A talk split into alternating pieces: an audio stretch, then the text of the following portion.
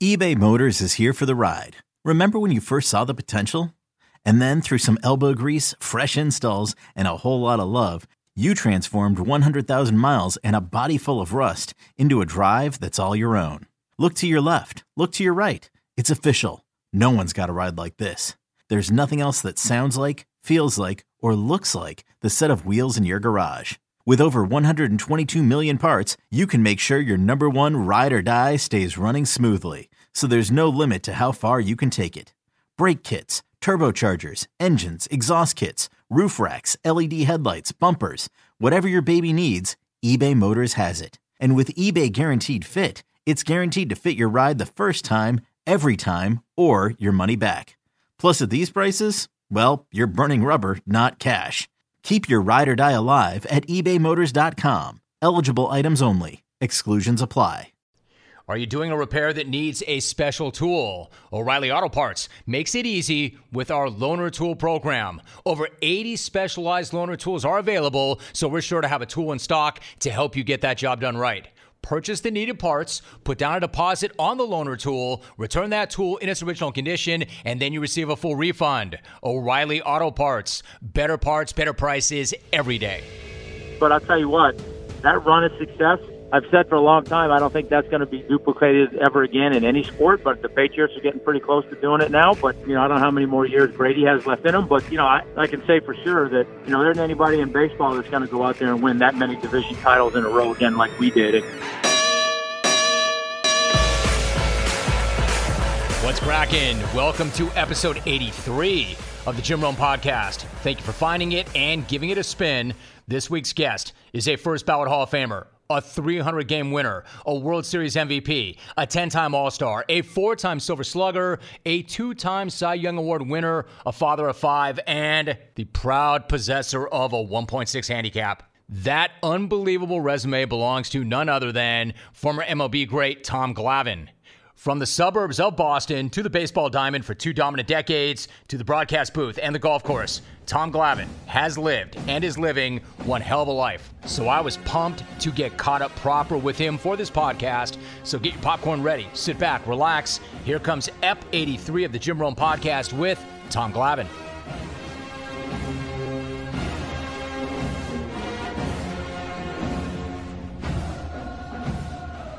It's been a minute or so, but Tom, it is so good to have you on this podcast. We always have great conversations when you play the game. What's up? How you feeling? Uh, doing good, you know. Uh, settled into uh, life after baseball, and uh, you know, doing broadcasting now. Picked up uh, my pace a little bit there, doing some more games, getting a little involved with that. So uh, life is good, and kids are growing up. So no complaints here. Good to hear it. And they're growing up fast, aren't they? I could speak for that too. Let me do this. Let me start you off with some hockey because, as many people know, you were a great hockey player. In fact, we're drafted by the LA Kings, but you're also all about the hometown Bruins. What were you thinking last night, game one of the Stanley Cup final? Boston had 11 days off. They fell behind St. Louis 2 0 in the first game. How concerned were you at that point? Uh, you know, a little bit. I mean, uh, certainly uh, at 2 nothing, the next goal is, is hugely critical. Uh, there's no question that uh, you know as much as you you root for a sweep and you want to see them move on. Uh, I think the sweep definitely had an effect on them in the first period. They you know they had some moments of of getting some some good scoring opportunities, but no sustained offensive action. And uh, felt like when they came out in the second period, uh, that goal that Clifton scored really kind of got them jump started. And from that point on, uh, I think they were the better team. So hopefully they've uh, gotten the rust out of their system, and, and there's more of what, what I saw in the second and third period for the rest of the series. Spoken like somebody who played the game at a high level. In fact, as you go back, Tom, when you were drafted in two sports, obviously you play baseball. Obviously, that was the right decision. But in making that decision, did you like baseball better, or were you just better at baseball?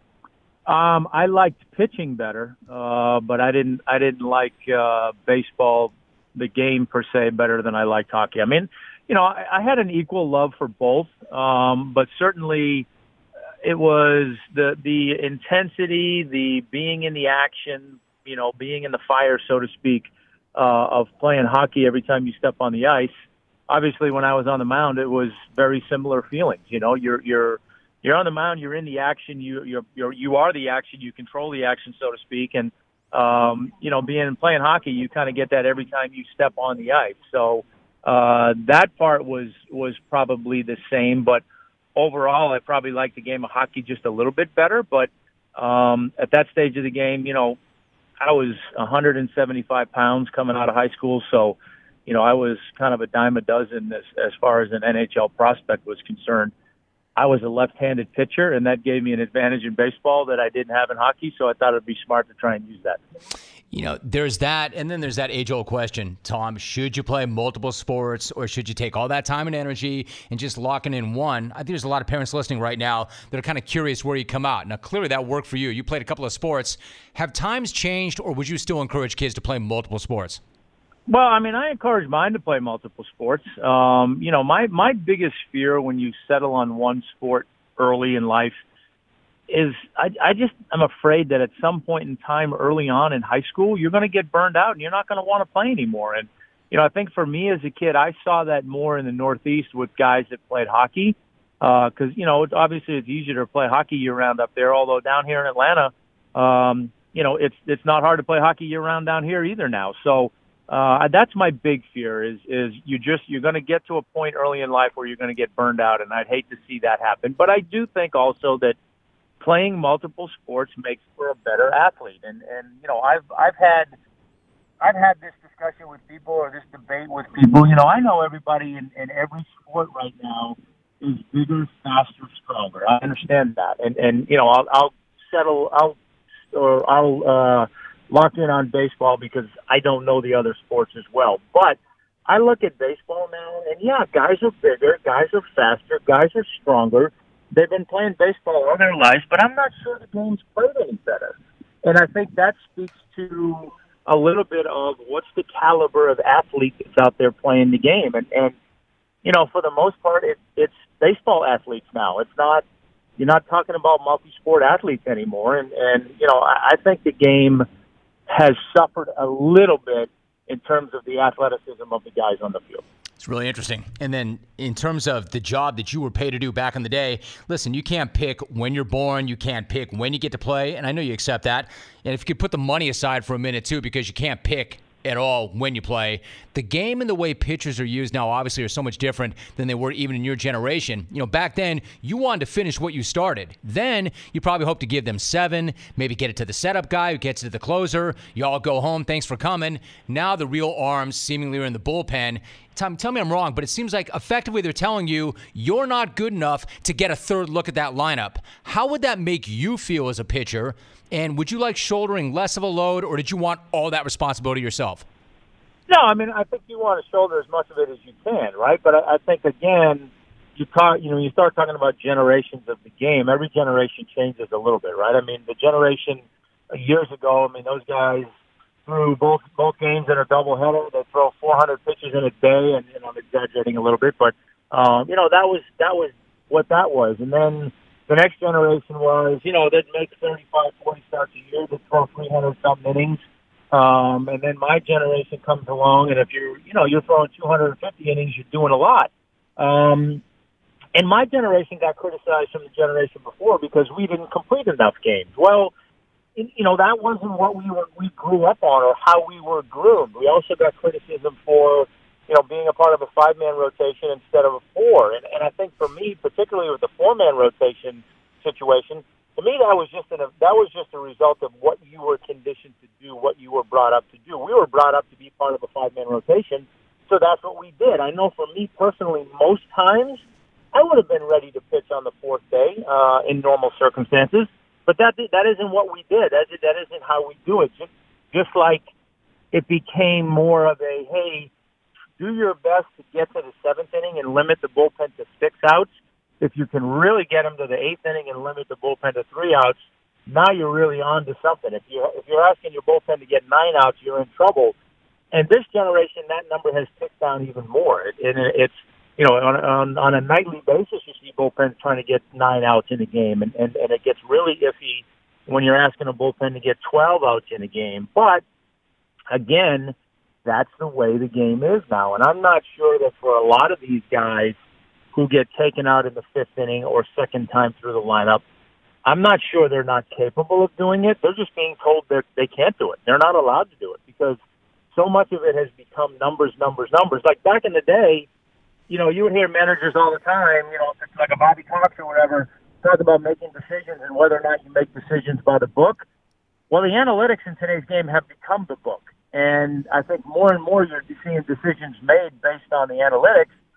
And it just makes it a cleaner situation for everybody because they can always fall back on that. But uh, I, I don't. I think more guys are capable of going through the lineup a third or a fourth time. I just don't think they're being given the chance to do it very often. You know, Tom. To that point, you know, one thing about the analytics, I'm not going to be that guy who says, "Hey, get off my lawn." I'm not going to say that I mean, it would be so foolish not to rely on the data that you have right now. But does the data account for things like, you know, intangibles like toughness, grit, heart, drive? How do you measure those things, which still do matter, through analytics? Um, I don't know that you can. I think that's where, you know, you have to, as much as the numbers tell you a story, and I agree, there's information there that's very useful uh, and I try not to be one of those guys that just dismisses it wholeheartedly because I do think there are things that can be very helpful if you know how to use it, you know how to interpret the information.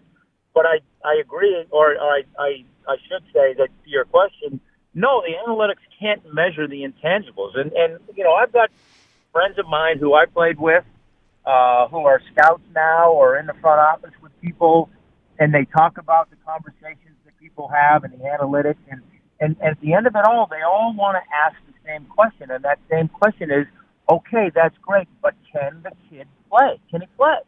And you know, the numbers don't always tell you that. And and when when you ask whether or not a kid can play, a lot of the times you're asking, okay, what's in his heart and what's in his head? What's his compete level? Is he going to go out there and come hell or high water? He's going to find a way to be successful, or is he just going to be one of those guys that doesn't want to fight his way through? Is he going to find a way to be excellent, or is he just okay being mediocre or being whatever? So, you know, the analytics can't tell that story, and I think that's where, you know, the eye test still has some value. I just, or has a lot of value. I just don't know how much the eye test is being used anymore. Tom, maybe it's a really bad analogy on my part, but to what you just said, I feel like sometimes when I drive my car, I, am not proud of this, but I won't even look behind me to actually look. I'll wait for the sensors to tell me whether or not I'm going to back into something. I wonder if this is the same thing with analytics. I mean, are guys using their eyes and brains and looking at what's out there, or are they just referring to the numbers and trusting them exclusively? I, you know, I think there's a little bit of both. I mean, I, I think it. We've seen kind of fluctuations where, you know, teams that were kind of first to the scene um, with analytics were kind of all in uh, and then you had some teams that, you know, kind of didn't really want to go that way yet, um, or maybe they dipped their toe in the water. Uh, and then when teams started having success that were using analytics, then it seems like more teams all dove in and went completely with the analytics and kind of eliminated the eye test and all that. I think there's a healthy balance. What that balance is, I don't know. I mean, I think it it varies from team to team based on the players you have, but I don't believe there's anything analytics included that that creates a one size fits all for everybody. You know, I mean, and the thing that I that I have a hard time with, particularly, is on the pitching side because you know I understand the launch angle and guys are trying to drive the ball and do this and do that, but not everybody can pitch up in the strike zone effectively. And and to me, not every guy should want to. You know, you got a guy like uh, you know a guy on our club, uh, Mike Soroka. Here's a young kid who's got a filthy sinker and throws hard and very successful down in the zone, and that's what he does. And and for for a guy like that to try to pitch up in the zone, I'm not sure it's the smartest thing to do. So, you know, that to me is where I I feel like I've seen a big difference from my generation in terms of scouting reports and how hitters are being attacked. You know, when we when I was doing my thing or or we were doing our thing in here in Atlanta every scouting report we had, it was then interpreted pitcher by pitcher based on what we did well and what we were good at. And if a guy wasn't a good breaking ball hitter, well, that didn't really mean a whole lot to me because I didn't throw a lot of breaking balls. So, you know, you, you had to kind of tailor those scouting reports to to your game and and make it fit what you did well. And I think a lot of times in today's game, I see guys trying to fit a scouting report into their game, which is a game they're not very good at. and I see a lot of guys struggle because of it. Mm. Now, speaking of your generation and your rotation, of course, you, John Smoltz, Greg Maddux, three unbelievable pitchers, and obviously there was a healthy competition among you all, both on the field and on the golf course. I got to ask though, do you remember? I'm sure you remember, but what do you remember thinking when John Smoltz went into the '96 season and said, "I'm going to win the Cy Young Award this season. I'm going to snap Maddux's streak"? What did you think when he said that? Um, you know, if you know Smoltz, you don't doubt anything he says or you don't bet against him. Put it that way. I mean, Smoltzy was one of those guys that uh, there wasn't much that he didn't feel like he couldn't do if he challenged himself to do it. And sometimes he got himself in trouble because of it. But for the most part, that's what made him tick. That's what made him great was that he had a competitive side to him uh, that worked really well for him, and, and a lot of it had to do with challenging himself to get outside of his comfort zone. You know, I know for me, um, I knew what I did well, and I tried to stay within that zone. And, and very, very rarely did I venture outside of it uh, and try to, you know, experiment with things or do things. But you know, Smoltzy was the complete opposite. He there wasn't anything he didn't think he could do. I mean, if, you know, I've seen the guy go out there and, and never throw a knuckleball in a game and break out a knuckleball because his elbow was killing him, and he had a pretty good one. So um, that was what made him tick. Uh, was was that that notion that hey, if you challenge me to do something or I challenge myself to do something, I'm going to do everything I can to prove that I can do it. That tells me a couple of things right there. Number one, this guy was willing to do anything he possibly could within the rules to try to win. I mean, how brass is that, Tom? What kind of courage does it take to not throw a knuckleball and then in a major league game throw it to a major league hitter? Uh, it takes a lot, you know, and you know, again, sometimes the uh, necessity is the mother of invention, right? I mean, he his elbow was was shot and he knew it and he was doing everything he could to try and survive and uh if he felt like uh, throwing a knuckleball a gave him a little bit more shelf life or b gave him a pitch that uh at least got guys off of uh his his fastball or slider that maybe weren't as nasty because he couldn't finish pitches the way he wanted to because of his elbow then again he was willing to try it but you know, it's it's one thing to think you can do those things. It's another thing to actually physically go out there and be able to do those things. And and I and again, it gets back to the part of the conversation we had earlier. John was a great athlete, a two sport athlete, maybe three sport athlete, and and you know, tremendous basketball player. So I'm not surprised, given his his athletic ability, that uh, he was able to do a lot of those things that uh, he challenged himself to do. Let me ask you something. Have you ever said any of the following?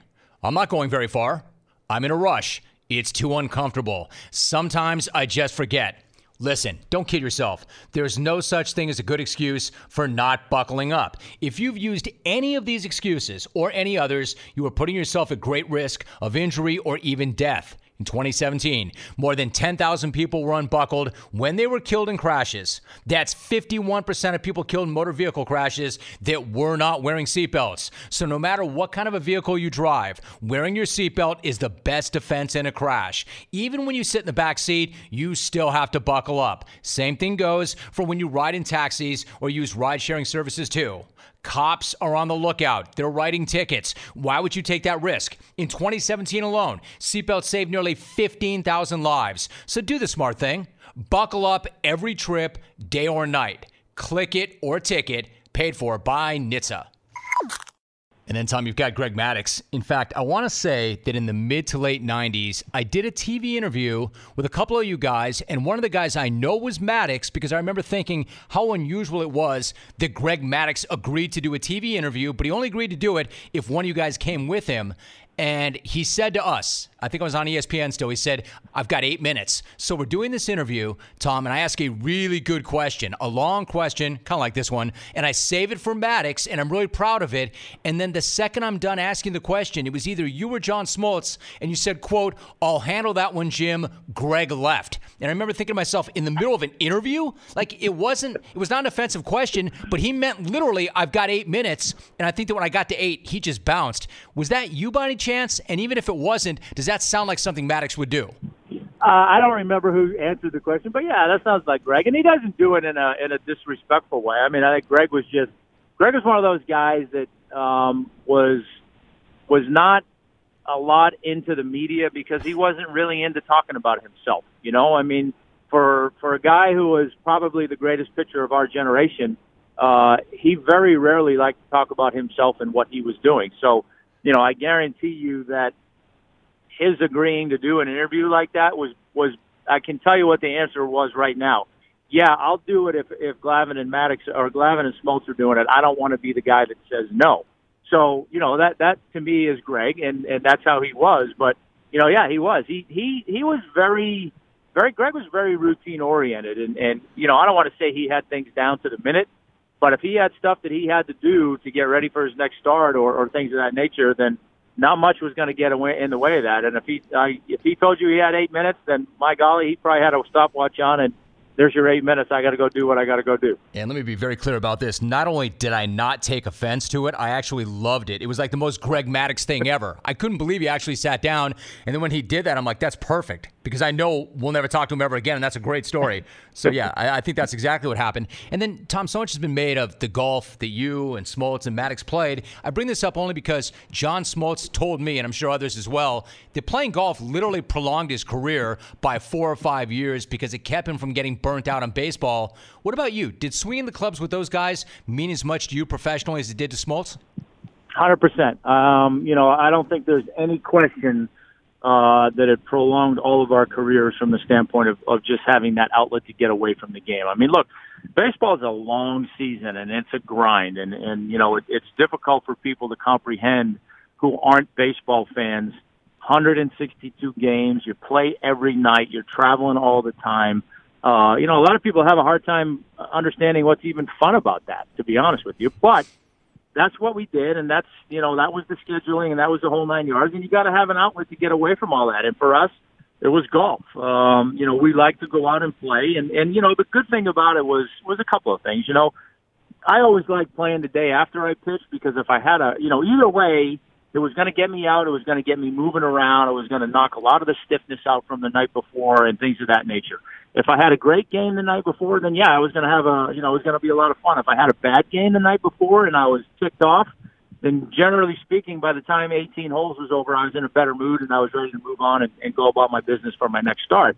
But I think what, what gets lost in all of that is something that I think is lost a lot in today's game too, is the conversations that we would have about baseball and the conversations we would have about things that we were doing, whether it was a team that we were getting ready to face and how we were going to go through that lineup, or if one of us was struggling with something, uh, either on the mound or off the field, whatever the case may have been, it was it was an outlet to talk about it.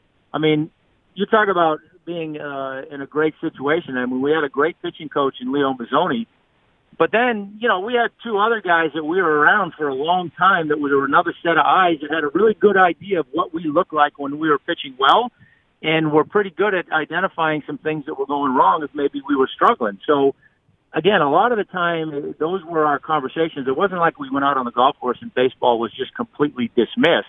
It was our outlet, like you say, to get away from it. But we did talk a lot of baseball and we did talk a lot about uh, you know, things that we were doing and hitters and things of that nature. So, you know, it, it was productive as well. We learned a lot about what, what we were trying to do and what each one of us was trying to do. And, and ultimately that was always helpful when one of us was struggling and with something and looking for some answers. It's so fascinating. I mean, so that was time extremely well spent, and not just to get away from the field, but to be out there physically, mentally, comparing notes. I'm curious then, Tom, when you went to the Mets, what happened to your golf game? Was it the same outlet? Was it as productive? Who did you play with then?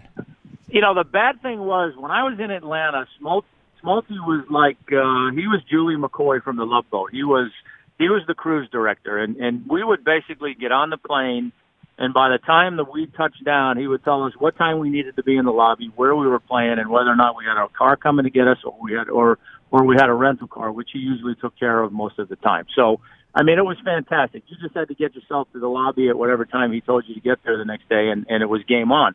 So in New York, uh, I had to do more of that myself. I had to, I had to set stuff up. I had to situate things. Um, I forget who I even played with up there, to be honest. I know uh, Scott Schoeneweis played a bit when I was up there, and uh, Rick Peterson would play a little bit. Um, you know, Billy Wagner every now and then. So, uh, you know, we had some guys that would play off and on, but it wasn't like in Atlanta where basically any given day on the road trip we had a built-in foursome and, and it was game on. All right, so you obviously you're an athlete and you're a sports fan and you love the sport. I know you're a big Tiger guy. What was it like to see your guy Tiger win the Masters again last month? It was it was fun. Look, I you know I like Tiger. I you know I've played a bunch of times with Tiger in spring training, and uh, he was always a lot of fun to play with. And you know, look, I know it's easy to to kick a guy when he's down and all that, but I mean, you know, it it's it's good to see. I mean, it's good to see that fight. It's good to see that that competitive fire in him that he wants to get back on top. And um, you know, whether you love him or hate him, you can't you can't disagree that when he's in the thick of things in a tournament, it's a lot more fun to watch. I mean, these guys that play today are great. Uh, they're all great players, but it's different when Tiger's in the mix. And I think you saw from the reaction of all those guys coming off of the 18th green at, at Augusta uh, and greeting Tiger and greeting his mom. I think you saw what those what what that meant to those guys, knowing what Tiger's meant to the game, what he's meant to those guys, uh, and the amount of money that they're able to make in today's game because of Tiger. So uh, I just thought it was a great comeback, a great story, uh, a ton of fun to watch, and uh, like I said, any any tournament that he's in, uh, I'm always rooting for him to be in the mix because it's just it's just more fun to watch. Got a few more minutes with Tom Glavine. So, Tom, when you think back, I agree with you. When you think back on your career, do you find yourself thinking more about the one that you won in 95 or the one that just kind of slipped away a year later in 96? Um, I mean, you always want to, you always tend to focus more on the positive, right? Because it feels better. Um, you know, I know a lot of people look at what we did, uh, and, and, you know, they, they talk about the success and then the sentence ends with, yeah, but you only won one World Series. And I get that. And, and, you know, there's anybody on that team that played on those teams over those years that isn't disappointed that we only won one World Series. But uh, when you look back at the World Series that we played in, um, you know, I don't, I don't think there's any regret, so to speak, about how they went down other than the 96 series against the Yankees. I mean, to go into the Yankee Stadium and win two games on the road and, and come home and, and, you know, then we're not able to win the series. I mean, I think that's the one that we look at and think, man, we let that one get away. That one should have been different. All the other ones, you know, it, it's nip or tuck. It's a play here, it's a play there, uh, it's a key base hit here or there. And, and when I look back at the ones we lost, as opposed to 95, that's really what it boils down to. It's a play here or there that if it goes differently, you win rather than being on the other side of it. So, um, you know, it, it's disappointing, like I say, that we only won the one. But I'll tell you what, that run of success, um, you know, I, I've said for a long time, I don't think that's going to be duplicated ever again in any sport. But the Patriots are getting pretty close to doing it now. But um, you know, I don't know how many more years Brady has left in him. But uh, you know, I, I, I can I can say for sure that you know there isn't anybody in baseball that's going to go out there and win that many division titles in a row again like we did. And and you know, it, that that probably is the harder accomplishment than going out there and winning doing, winning another World Series in that span of time when you're talking divisional titles, you're talking 14 straight from 1991. You know, when you first got started there, I mean, it was not like that, right? There were some lean years, and then the team got really good. Back in 91, when Terry Pendleton showed up, he told one of the beat reporters that the team would be contending, and that reporter reportedly said to him, You do realize this is Atlanta and not St. Louis, right? Like, how big a force was Pendleton in the lineup and in the clubhouse when he arrived? Oh, he was huge. Look, I mean, yeah, my my first two years, three years here. I mean, I got called up late in '87, uh, '88, '89, '90. We lost a 100 games or close to a 100 games. I mean, our, our season was over by Memorial Day, so uh, we were not good. But during that time, you know, you started to see the wave of young players coming up to the big leagues, kind of like you've seen the last couple of years with this club.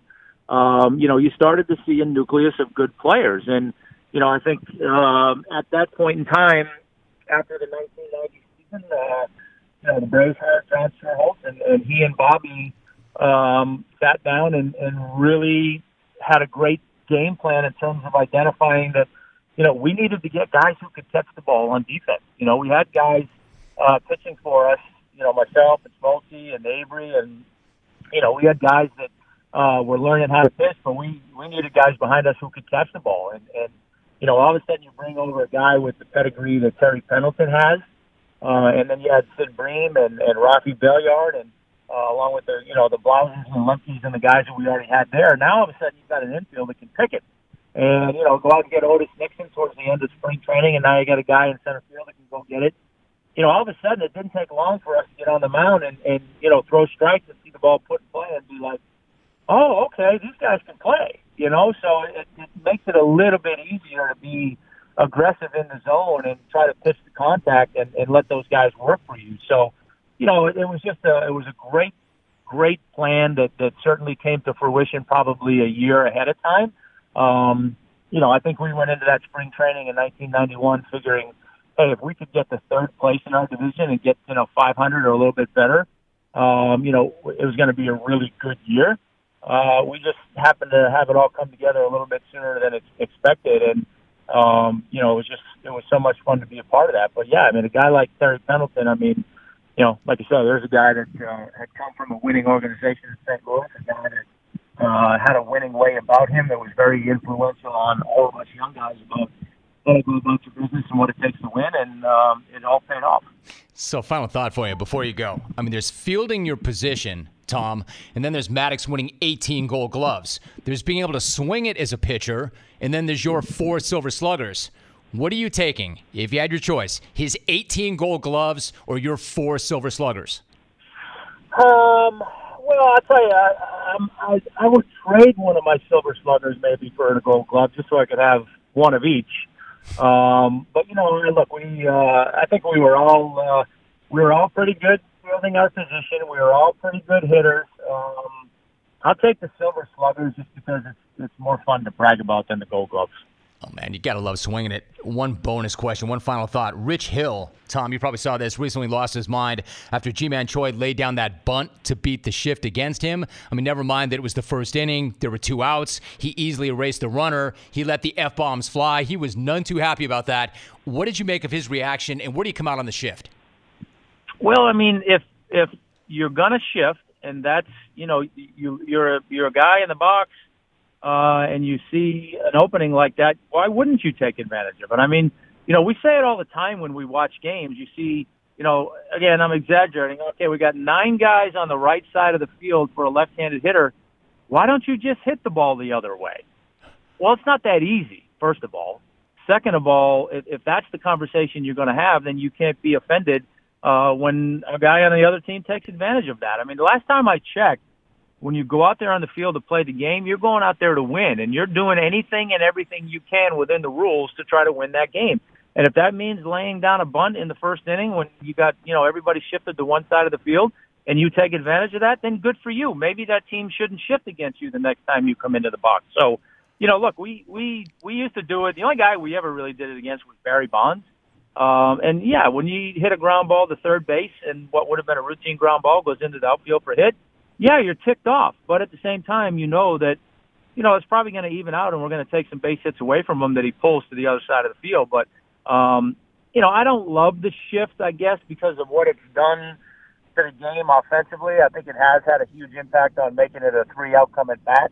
Um, you know, I wouldn't mind seeing some um, variations on the shift. You know, I've heard the one that I've heard people talk about that I like is, you know, it doesn't matter if you have nine guys on the side on one side of the infield, but they got to all be on the dirt. They can't, you know, you can't have that that second baseman that's playing short right field or things of that nature. So I think there are things that they could explore to make it um, so that the uh, offense is, is a is a little bit more um, consistent as, in a part of the game, and uh, rather than just the home runs, walks, and strikeouts. But again, uh, if you can use it to your advantage and it helps you win ball games, you'd be foolish not to.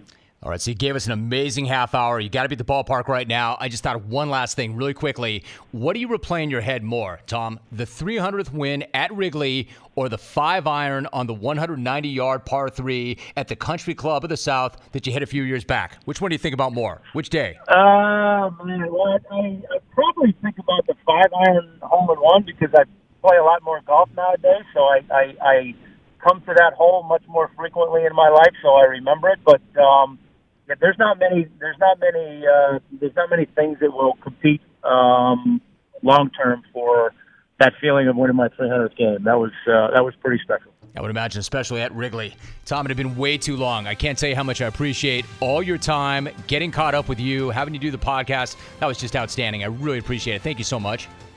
My pleasure. It was great catching up with you. It's been too long.